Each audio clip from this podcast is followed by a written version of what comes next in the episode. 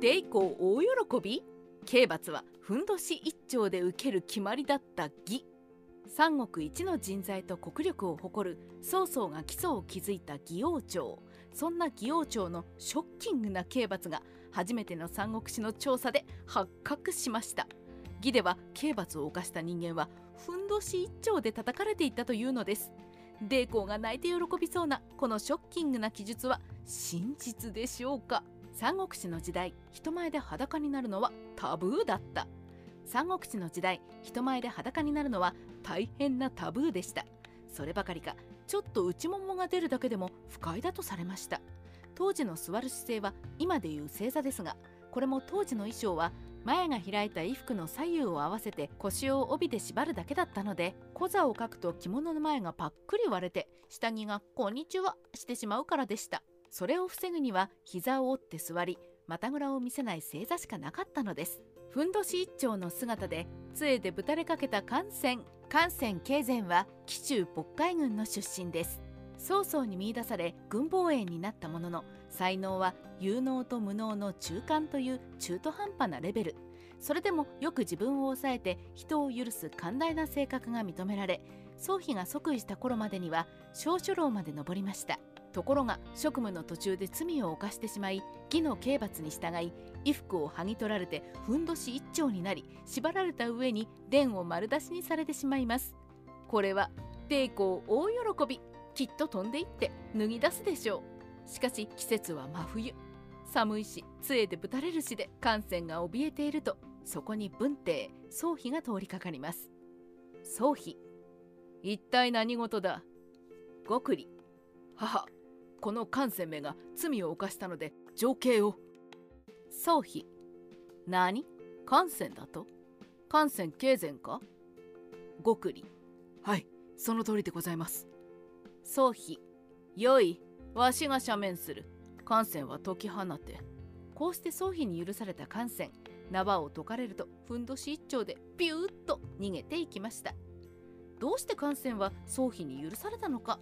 ではどうして艦船は刑罰を受けるところを宗妃に許されたのでしょう？それはまだ曹操が存命中行の都においてのことです。当時の艦船は軍防城でしたが中途半端な能力のために仕事もなくブラブラと暇を潰しておりました。宮殿の当駅門に差し掛かると。当時臨死公の装飾の馬車に遭遇します。当時の礼儀では貴人に出会うと目下の人間は道を避けるか礼をする決まりになっていました。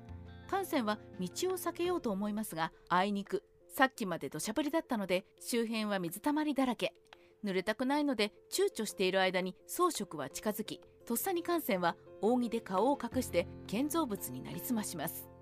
もちろん装飾は通過してくれるわけもなく車を止めて艦船の官職と名前を尋ねどうして礼をするか車を避けないかと問いただしました。艦船はテンパりますが完全に開き直り春秋の時代の例では君主の直進は諸侯よりも立場は上です。だから礼をしないのです。と言い抜けました。装飾は反論できず面白いやつだと思いその後王太子だった宗妃に艦船とのやり取りの一部始終を語ったのです。宗妃はそれで艦船という名前を覚えていてその記憶が伝前で刑罰を受けようとしていた艦船に出会い蘇ったのでした。真の時代にはふんどし一丁で叩かれることはなくなる。義の時代の恥ずかしさと痛さが混じった刑罰ですがその次の真の時代には衣服を脱がされることはなくなり縛られはしますが衣服は着たままで刑罰を受けるようになります。この義の刑罰義のオリジナルではなく伝統があるようでどうやら漢の時代も杖打ちはふんどし一丁で行ったようです。ということは劉備がしばいた特有もふんどし一丁で杖で打たれたということになるかもしれませんね。